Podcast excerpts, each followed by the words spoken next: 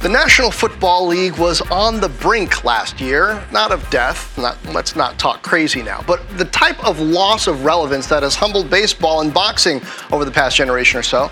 But now, as the NFL's 100th season kicks off this week, there's a sense of fresh energy. And I would argue that if football is going to make a full comeback, technology is going to have to play a big role. First, a word about where we've been football was the undisputed champ of major sports leagues, popularity wise, but between critical tweets from President Trump, fans angry about players kneeling during the anthem, fans angry that Colin Kaepernick doesn't have a job after kneeling, concerns about player concussions and safety, the spotlight was withering. Now things appear to be turning. The NFL struck a deal with Jay Z's Roc Nation to promote music and merchandise that will benefit social justice causes, possibly addressing the move for player activism. The owners and players are already at the table for collective bargaining, Cowboys owner uh, Jerry Jones told CNBC this week, in hopes of presenting a strong case to both broadcast and streaming partners. Uh, esports is gaining in popularity, potentially boosting the brand of the real game. And legal sports betting, enabled by smartphones, has some fans closer attention than ever when it comes to football. So, welcome to Fortt Knox, rich ideas and powerful people. I am Jon Fortt from CNBC here at the NASDAQ market site overlooking Times Square. With me this week, CNBC sports guy, Eric Chemi. You're also a data guy. That's you're, right. You're That's a guy, right. Guy for all things- seasons. I got a lot of things going Yeah, on. you got a lot of things going on. So, how bad was it this last year for the NFL, you think?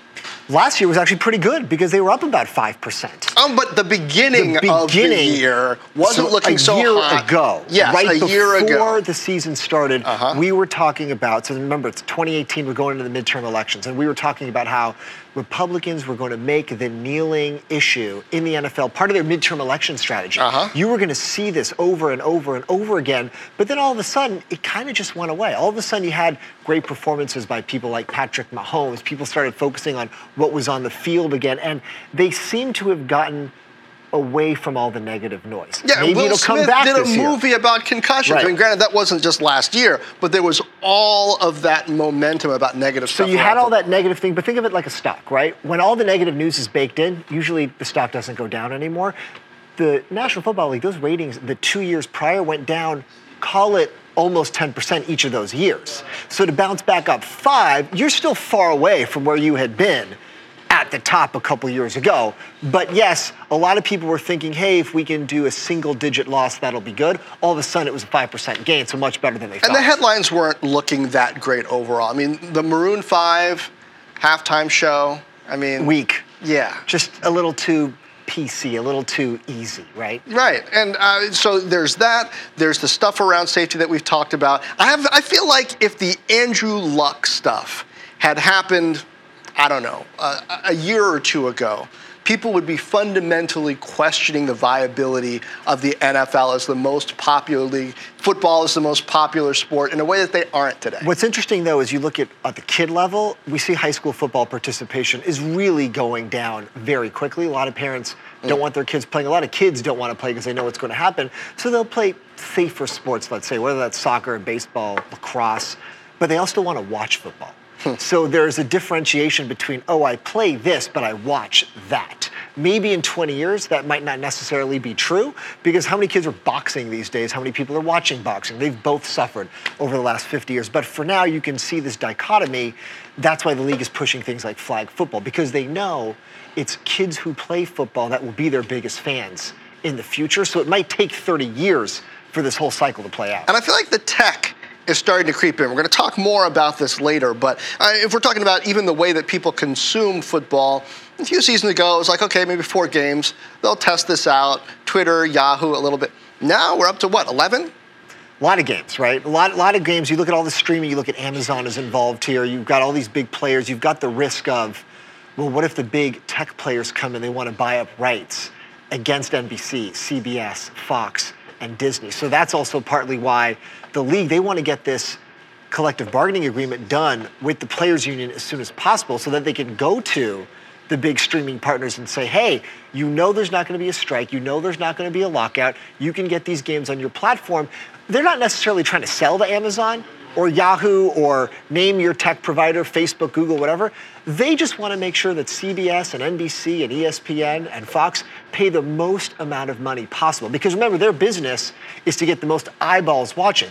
Think about it, CBS and Fox, these are over-the-air free networks. You could Right. just you could watch them with your antenna. So they're not necessarily trying to get this on a streaming platform that few people have. They want a lot of eyeballs. And they're selling stability, right? I mean, it's it's the NFL. You know what you're getting. You know what the rules are. There's four quarters, there's popular players. Here's how it works. You know, you get your timeouts. You can throw in your commercials. I mean, unlike so much out there with um, user-generated content or YouTube scar- stars who go rogue, like generally when it's Thursday night football, you, you know what you're going to get. Well, think about why they made the networks give their number one play-by-play crew to do the Thursday night game. So you think about, typically speaking, a Jim Nantz, Tony Romo type of group that does the best game on Sundays.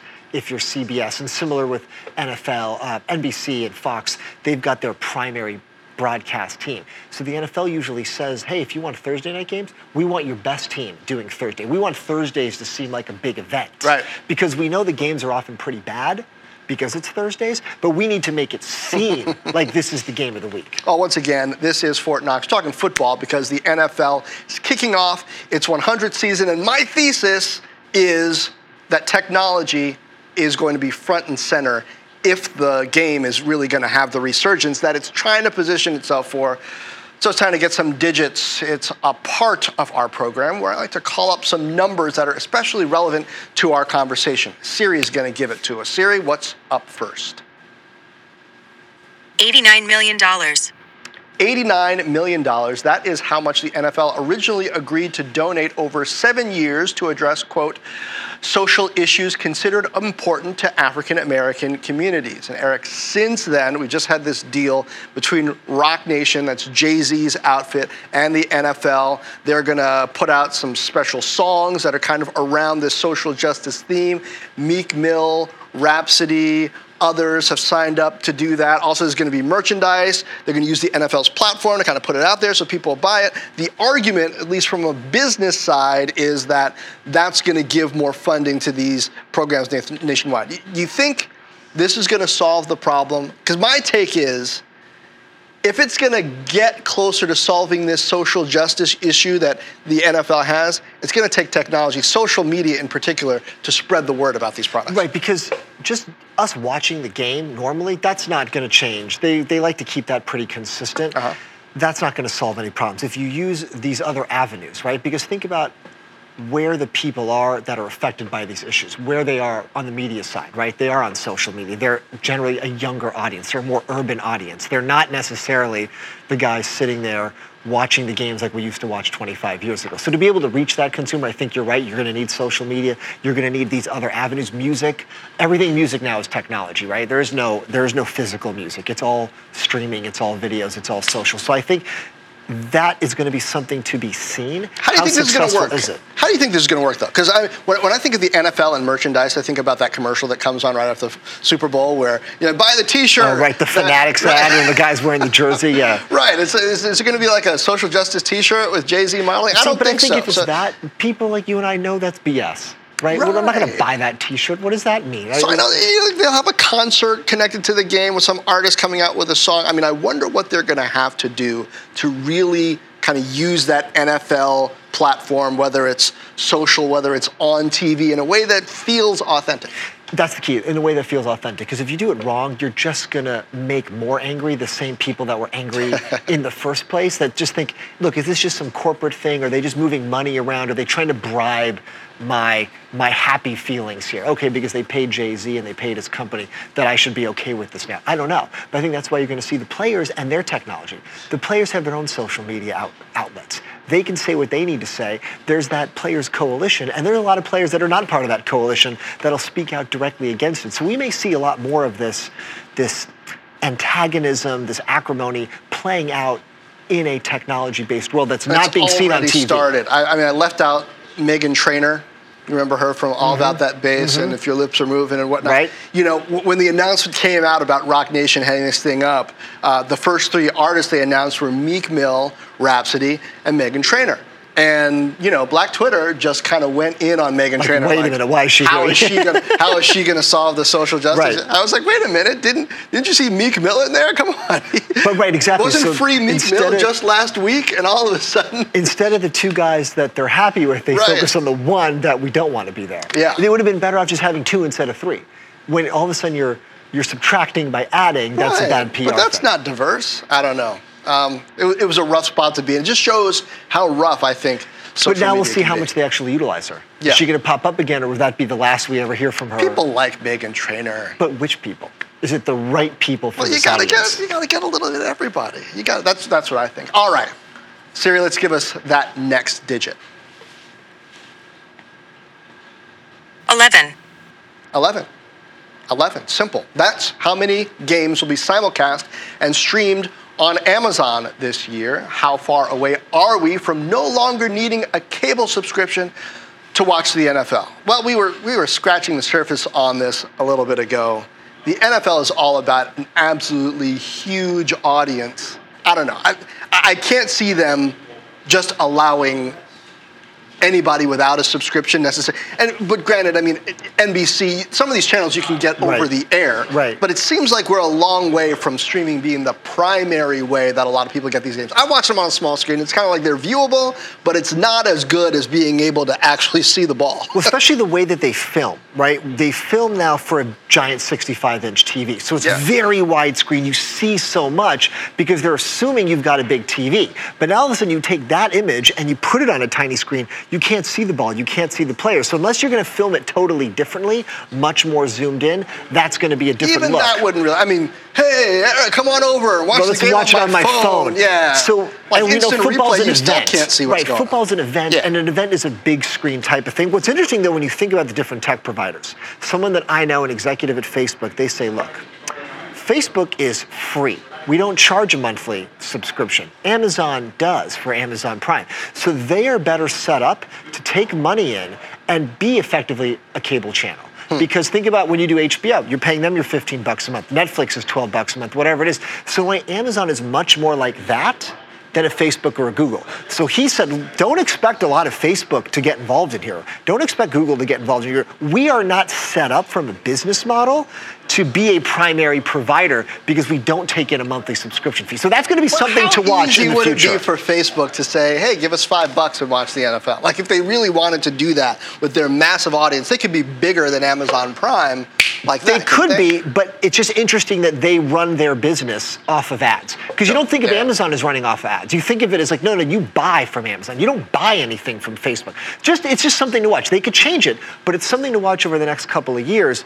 Of these big tech players, maybe Amazon's going to have that leg up Yeah. in terms of if they want to go all in, they could. And then also think about you've seen other sports. Motorsports is a good example. Some of the series there. NHL is another good example. They took a little bit more money to be on a lower level cable tier on your cable channels. You don't necessarily know what channel number that is. You can't necessarily find it. Yeah. You're not getting all the highlights on ESPN because ESPN's not airing those games. And all of a sudden their ratings are going down. So that's going to be something the NFL has to watch. Do we take top dollar right now if it means fewer eyeballs down the road? I don't see them doing that. All right, Siri, give us the next digit. 850%. 850%. That is the difference in viewership of EA Sports' Madden Bowl. That's literally people competitively playing Madden against each other, the video game. That's between 2018 and 2019. Uh, Eric, this is getting popular. Here's the guy who won the Madden Bowl. You're just seeing that Yeah. on the screen. Yeah. Uh, this, this last cycle, you know, that season's going to get started again as well.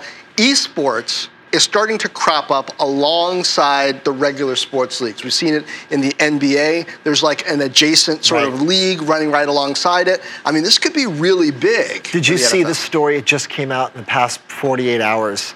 Pizza Hut is doing a stadium sponsorship in Madden 20. So when they have their video game championship and you're looking at the video game stadium, not a real stadium, a video game stadium, Uh-huh. it will say Pizza Hut Stadium when the video game players And are Pizza playing. Hut paid for that. Pizza Hut is paying to be in a video game stadium. At That's the same time that they're eliminating restaurants that you can actually sit Right. in, Right. Pi- Pizza Hut is getting it's rid of more, real yeah, exactly. It's more important for us delivery. to sponsor video game stadiums than to actually have places that you can eat pizza.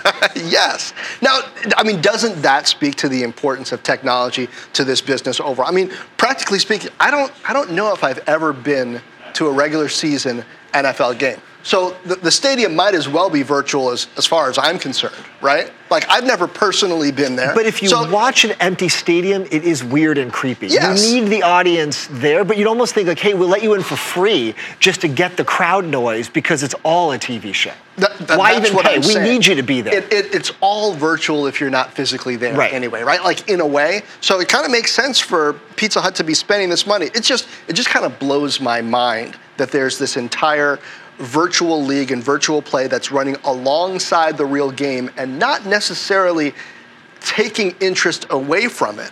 It's building the brand overall. That's not the way I saw this playing out. It's also another way that they're trying to reach that young demographic. We talked about high school participation going down in football because it's dangerous, but you can't get a concussion playing video game football. So if they can at least get fans that way, You can. Hey, I mean, you, you you can. I remember when I was a kid, sometimes those controllers you might get some your thumbs might get sore Right. but but generally speaking Yeah. you're less likely to get a concussion. Much less, yes. playing video game football but if that's a way that they can keep that audience engaged that's going to be good for their future hey they play video game football they want to watch regular football just to have some sense connecting it back to reality so that's another piece of technology that's keeping them plugged into the young guys just like you can get your kneecaps broken gambling. Siri, give us this last digit.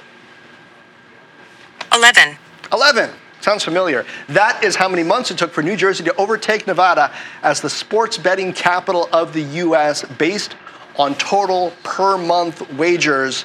I mean, and, and, and people are. and they passed again in july it was may and july new jersey passed nevada Yeah. so now they're neck and neck they're basically the same But I mean, come on. New Jersey. I mean, when I, when I think of New Jersey, I, I, I think of you know guys smoking cigars and these hats with a ribbon around them at a racetrack. You live in New. Jersey. I know, but when I think of New Jersey and gambling, I Okay, should say, not when I think of New Jersey and Right. When I think of New Jersey, I think of my kids and, and my wife. But when I think of New Jersey gambling, that's what I think of. But that's not what it is anymore. It's this, right? So that's again, we're talking about technology. The main difference why New Jersey is taking over all these other states in gambling, they have been the most permissive in terms of allowing mobile and online gambling. 80% of the New Jersey bets, the dollars bet, 80% of those dollars are coming off of mobile and online.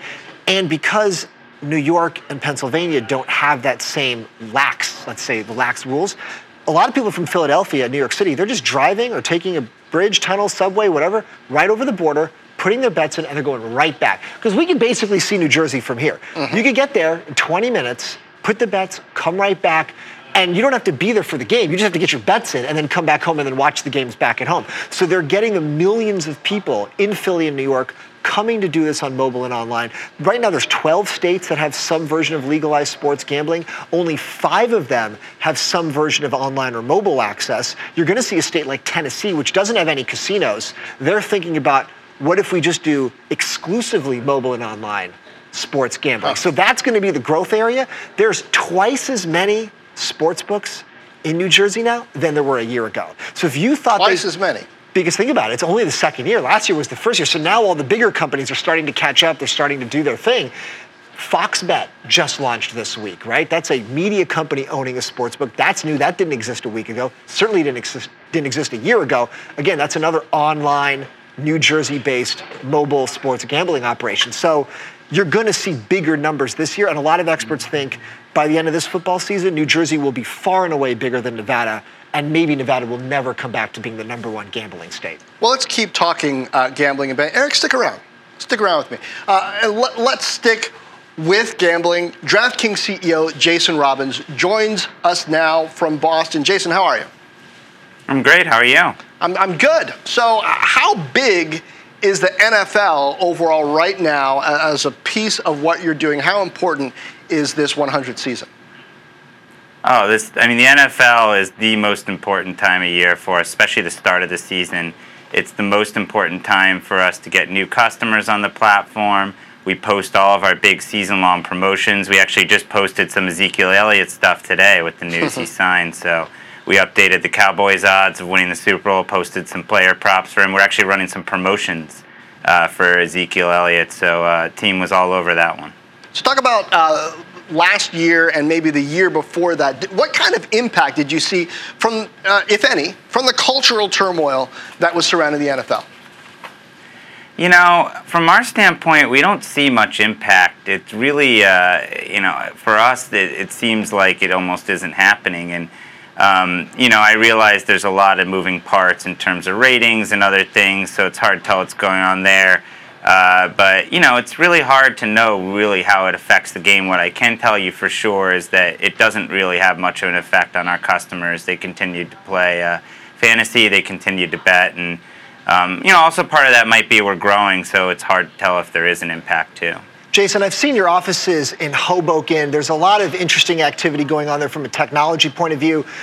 What what what do you guys see from how do I put this? The the technology, the analytics, on getting users to come on board? Because you see these $500 uh, coupons, discounts, promos, whatever you want to call that online. What is the lifetime value of a customer? What's the right kind of advertisement to get that customer to come on board? And, and all the analytics that you're going to get to do here in season two for you guys, you're going to get growth rates for the first time. Well, you know, you're absolutely right. It's a, it's a, really a phase where we're learning and this is going to be the first time we've actually seen year over year performance for our online sportsbook product in New Jersey. So everyone's pretty excited and uh, you know looking at the early charts to see what's happening. You know, as far as what the best way to get people on the platform is, we're always optimizing that. Um, we're always putting new offers out in market. This year, we tried a $500 deposit bonus, and that seems to be going really well. Last year, we did a, a match-free bet um, so, which we still have this year, so we added the deposit bonus on top of that. But we're always looking at different things, and as you noted earlier, it's so early that um, you know I'd be surprised if we hit on what the best ones are yet. But uh, certainly, people seem to like the deposit bonus. They seem to like the free bet, and they really like the odds boost promos we're doing, where we're giving special boosted odds on a bunch of different markets. Especially people like doing that for the futures on the Super Bowl winners and things like that. Jason, where's the technology going with this? I mean, I, we were talking about streaming, we were talking about esports. I mean, I know there's separate platforms now for esports betting, but do you think that becomes a part, esports becomes a part of the sports betting scene? Oh, absolutely. I mean, you know, esports, like, uh, you know, other sports, it has to go through its own process of forming structures that allow for uh, you know, competitions that are consistent. And right now there are those, but it's sort of the beginning days where there will, I'm sure, be consolidation and they'll become, you know, I don't know if there'll ever be like an NFL or Major League Baseball or NBA or NHL of esports, but there will be established leagues, there will be established tournaments, and already some of that's coming together. So, um, you know, naturally, like any spectator event, uh, we think that fantasy and betting can be a big part of it. And we think that esports in particular is very well suited to that because um, you know due to the nature of the game, the publishers have all kinds of real-time information they can pass along that can enhance the experience, which you can do with real sports, but you have to collect the data from the field of play or the court or the ice, and um, that just makes it a little bit more challenging. Whereas, you know, with esports, you can in true real time feed anything you want over to the uh, fantasy betting companies, which allows us to do some pretty cool and innovative things. Jason, what do you think about the the launch of Fox Bet in New Jersey? That's the first time here in the United States a major media platform is actually getting involved, owning a piece of their own sports book. It's different from you guys. Obviously, you guys are not a TV network. What do you feel about trying to compete with them when all of a sudden you go to their website and it's pictures of their talent, Colin Cowherd, Charissa Thompson, all these guys that are going to be, you know, they leverage that Fox personality to compete against you. How do you guys balance that coming at it from a different business model?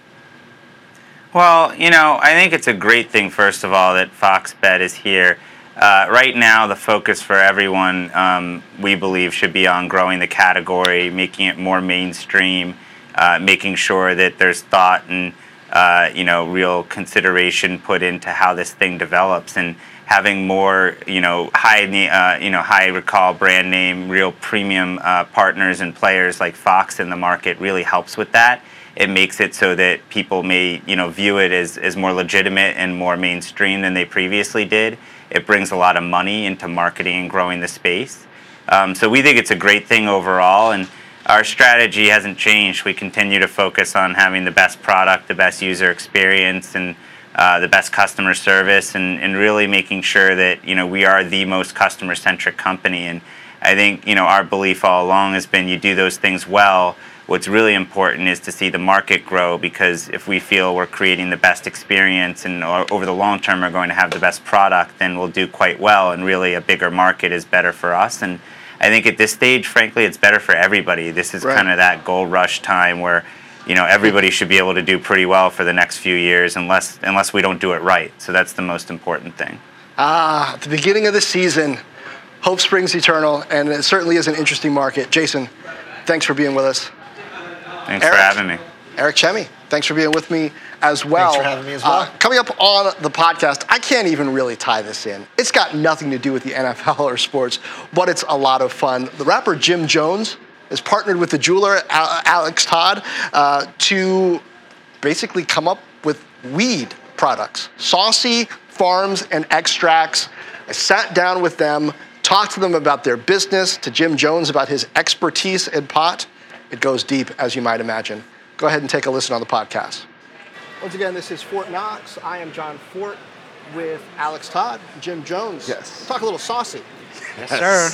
Yes. All right, um, Alex, tell me, how did this get started? Because you, your family's been in the jewelry business. Um, this is a brand extension.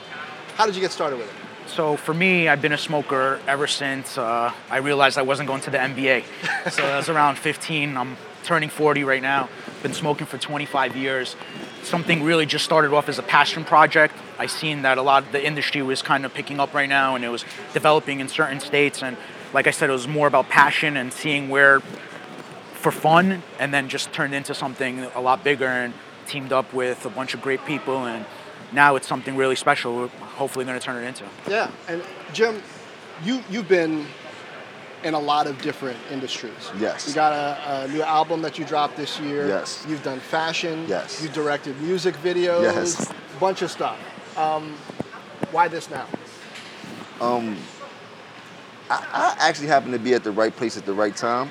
But like Al said, since a teenager, I've been experimenting with marijuana and to see it come full circle where I have a chance to actually be a part of a marijuana company that's legal in the in the business and can take it to Lord knows where. And then we had a, a mutual friend that actually put us together with my management team. So it all just made sense. And to do something I love and then actually make money off of something I love is what Yeah. more what more is there to say? They, they say find a job you love, you never have to work a Oh, day in your man. life. It probably applies doubly to cannabis. Um, but how does that work? Like, are are you looking for somebody who is a known name, who's tightly associated with cannabis, and, and putting the word out like, hey, I'm, I'm looking for somebody to work with, or how do you guys end up? Nah, I don't think we were actually looking for someone in particular. It just flowed the way it happened. It was just naturally organic. Me and my partner, that's partner in this, you know, he's also part of Roc Nation, OG Juan. You know, they just got back together. He he happened to come along to Roc Nation. We're sitting in the office, and the bells just went on. He's like, "Hold up, you were doing this saucy. Let's put Jim. Jim's perfect. He's been smoking all his life. If anyone knows about marijuana and cannabis, it's Jim.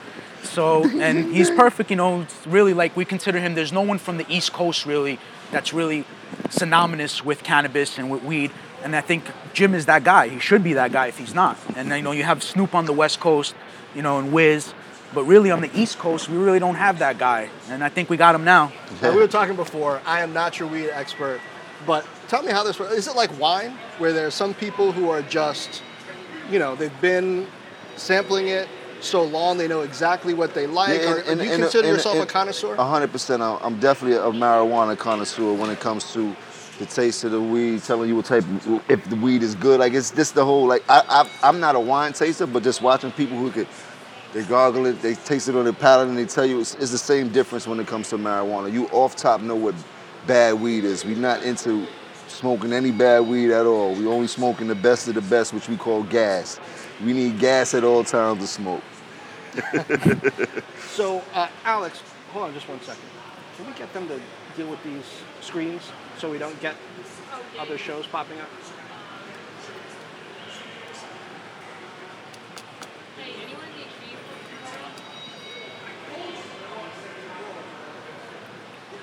Hold I just just sec. this is the benefit of tape. Yeah, exactly. It's actually just like wine. Yeah, the way exactly. you put it. It's perfect. It's like you taste it and. You could tell what it is. Like, you'll be getting the 1942. Oh, it starts really just like wine. You look at it first, when you're breaking it up, or you take a look at it and then you smell it. It's all the same. It's like you, sm- you smell test it, you touch it, make sure it smells right, It's feels sticky, right, yeah. it's sticky, and then the smoke is the most important thing. How it tastes when you're smoking it. All those things matter, you know, because the cannabinoids, everything, it makes a difference. And I mean, I- I guess right on down to the vineyard, Absolutely. right? That it comes from. It's, it's an Absolutely. agricultural Every product. grow, and that's why grows are special. It's like every grow has a special purpose. Some grows ha- are especially known for growing great OGs or great sours or great flavors, and other farms are great, you know, growers of great indica and great sativas. You know, so there's a different, all different ways to to break it down. But it's exactly, it's very similar to wine. It all comes down to the smell test, the look test, and then at the end the taste. You know, how it smokes and the effect. Right? You smoke it, Okay. So, Alex, we were talking about the similarities between cannabis, between marijuana and wine, right? So, when you're looking to set up this business, are you in essence like starting up a vineyard? Like, are- you uh, owning the facilities where it's grown, going through, becoming an expert in that? What's the process like? So in every state, it's a little bit different. So for example, in Oregon, we own the vineyard, and we've we've started five years ago. We have the largest grow facility in the state of Oregon. Um, it's almost 100,000 square feet.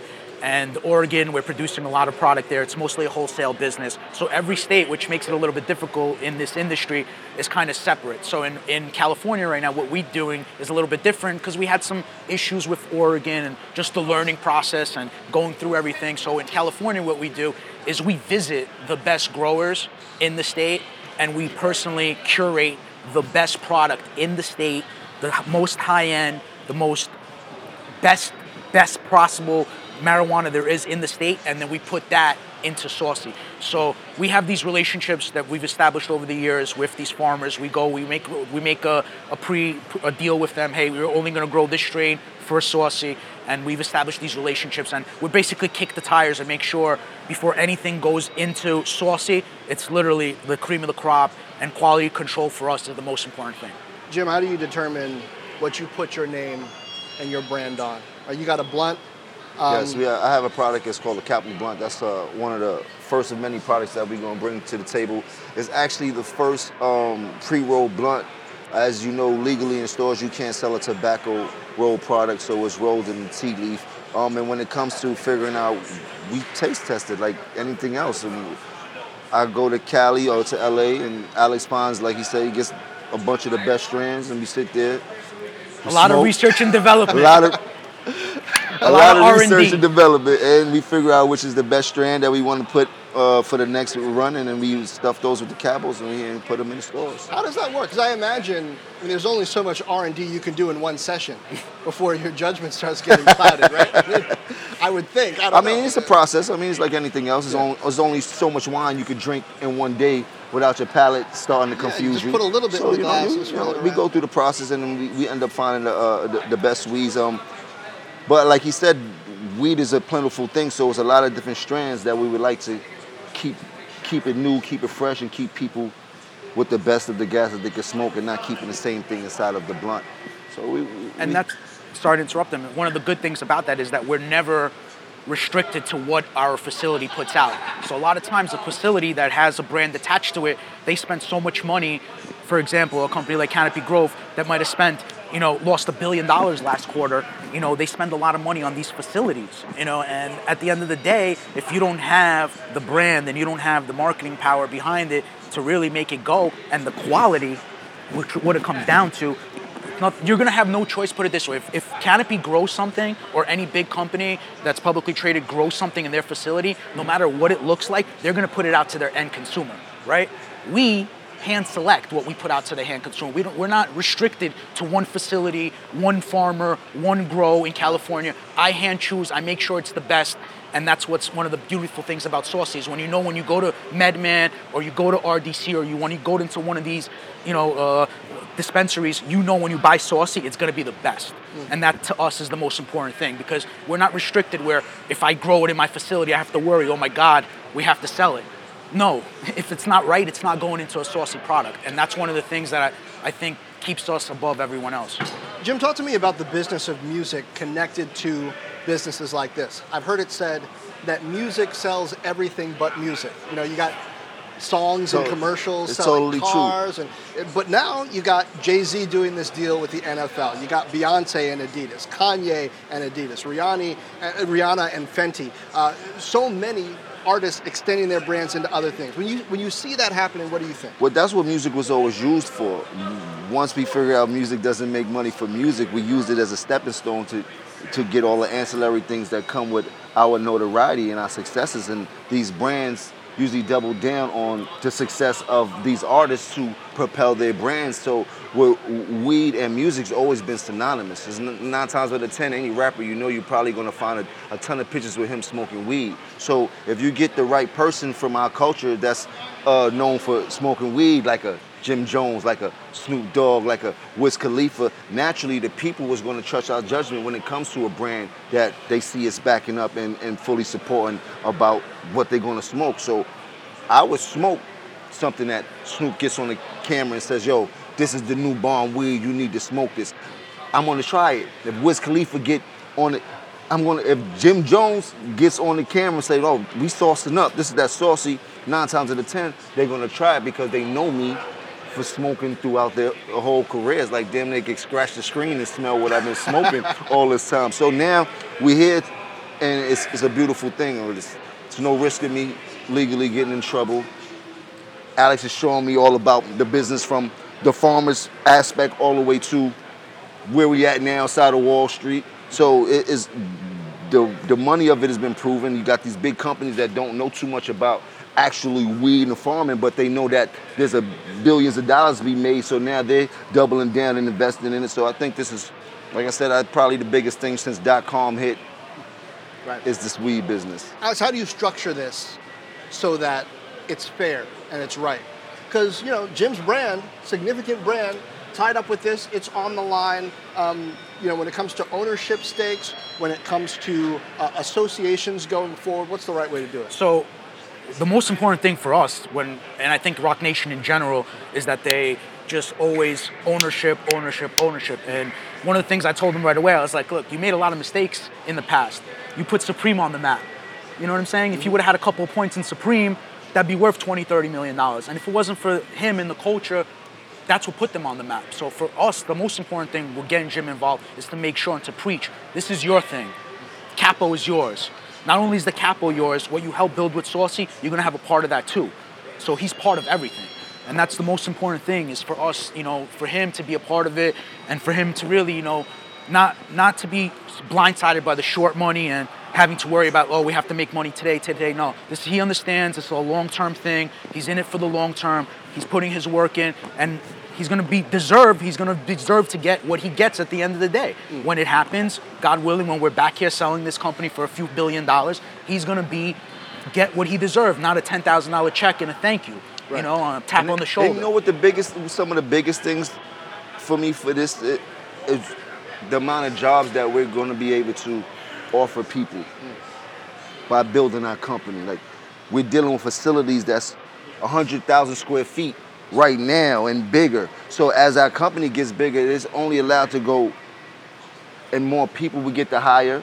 And these are not, you know, these are people that deserve jobs and willing to come into work for a good company, and that makes that makes my heart smile a lot because I know I've been in situations where wasn't too many jobs to be offered, and this is a, a job offering in the weed business. Like it's, you, you know what I mean? So it's, it's it's a great it's a great opportunity. I appreciate that. Talk to me about the business journey, because in your music, your lyrics are really authentic. You're very upfront about coming up through the streets, Yes. hustling, Yes. um, making mistakes. Wh- What's the journey been for you and the way you view money coming up? You know, maybe short term, how you view it now? Um, I didn't view money coming up. I, I, I spent it as fast as possible. As fast as I made it, as fast as I spent it. I came up in a fast-paced life. We watched the hustlers coming up, and that money was a fast dollar. So when I first started getting my first legal money in the industry, naturally I spent it like I was still on the corner, like a fast dollar. I had to learn the hard way by damn near almost losing everything, millions and millions of dollars due to just living life and almost hitting rock bottom and had to catch myself. And but when you grow up in Harlem, you're a hustler. It's never rock bottom. You're always gonna find a way to make a dollar and, and build yourself back up. And now I understand what money is needed for. Got a family, got homes, moms. I want to make sure everybody's taken care of, and I can't do that by spending the money foolishly. And having good people in your corner to give you great advice that knows more about money than you do is always a plus. And I appreciate people like Alex and OG Juan for showing me now how to make my money, make money, how to save my money, not burn my money. You know what I mean? It's a lot. Yeah. So that's where I'm at with it right now, and I'm thankful for that. Give me a bit of an outlook. Uh, next couple years, you're in California now with MedMen. I know you're looking to expand out to Oregon. What's the trajectory? So we're like? in Oregon now, more on a wholesale bas- basis. uh MedMen is just one of the stores that we're in. We're, Yes. We don't have an exclusive deal with them. We're in Right. about 100 dispensaries right now in the last three months, which Nice. is pretty fast paced. Uh-huh. Uh, we're, we're approaching 100 stores. MedMen is one of the one of our you know one of the bigger Biggest, stores, and I think personally, in my opinion, is probably the best dispensary and the best uh, you know the best dispensary definitely by far in terms of uh, just building a brand, Business structure. and just Beautiful be- being out there, beautiful store, Yes. and I think they're I, I, they're definitely going to help us grow. And you know, we're speaking to a couple of MSOs, multi-state operators. I don't know if you guys are familiar with the term, multi-state operators. You know, um, I think there's a couple of them that we are speaking to right now. I'm not going to mention any of their names, but they're going to help us. Basically, we're going to partner up with them, and we're in discussions to bringing us around to every state, little by little. We're going to do a couple pilots. Hopefully, hit Florida first, Nevada, Massachusetts, and Chicago will probably be the next couple of states that we're in.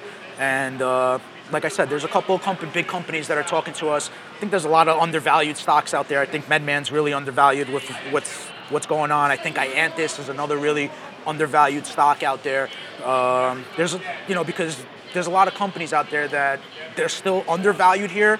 And I've been taking a little bit of a bad rap. Like MedMen's been taking a little bit of bad rap in the news, but they're a really strong company. So I think that Adam, also the CEO there, is really he's a good guy, and I think he's gonna. I think they're gonna. I think they're gonna do really well. Finally, Jim, talk to me about rivalries and mending fences. Because through the years, I mean, you had some some beef with a few people who you since, you know, gotten back together with. You're doing business with. Um, we went through different periods in, in hip hop, you know, self destruction, where, where we, we talked about East Coast, West Coast rivalries, and then things got better. It seems like you've been through that personal journey Yes. too. Tell me about it. Um, get, get, get coming into this rap game is similar to coming into the NBA. When Allen Iverson first came to the NBA, he had to play against Michael Jordan. He didn't hold back. He know this was his chance to turn. His idol became his rival at that moment. You understand what I'm saying? But you gotta you gotta play your best game out here if you want to stay in this game. And it's the same thing that went on with me, even though it's a little bit more aggression added within this rap game, but it was pretty much the same thing. And in turn, time heals everything. You get older, you become smarter. Decisions you made when you were younger, you won't make right now. Like Farrakhan told me when I met him, things that he said when he was younger, he would never say now.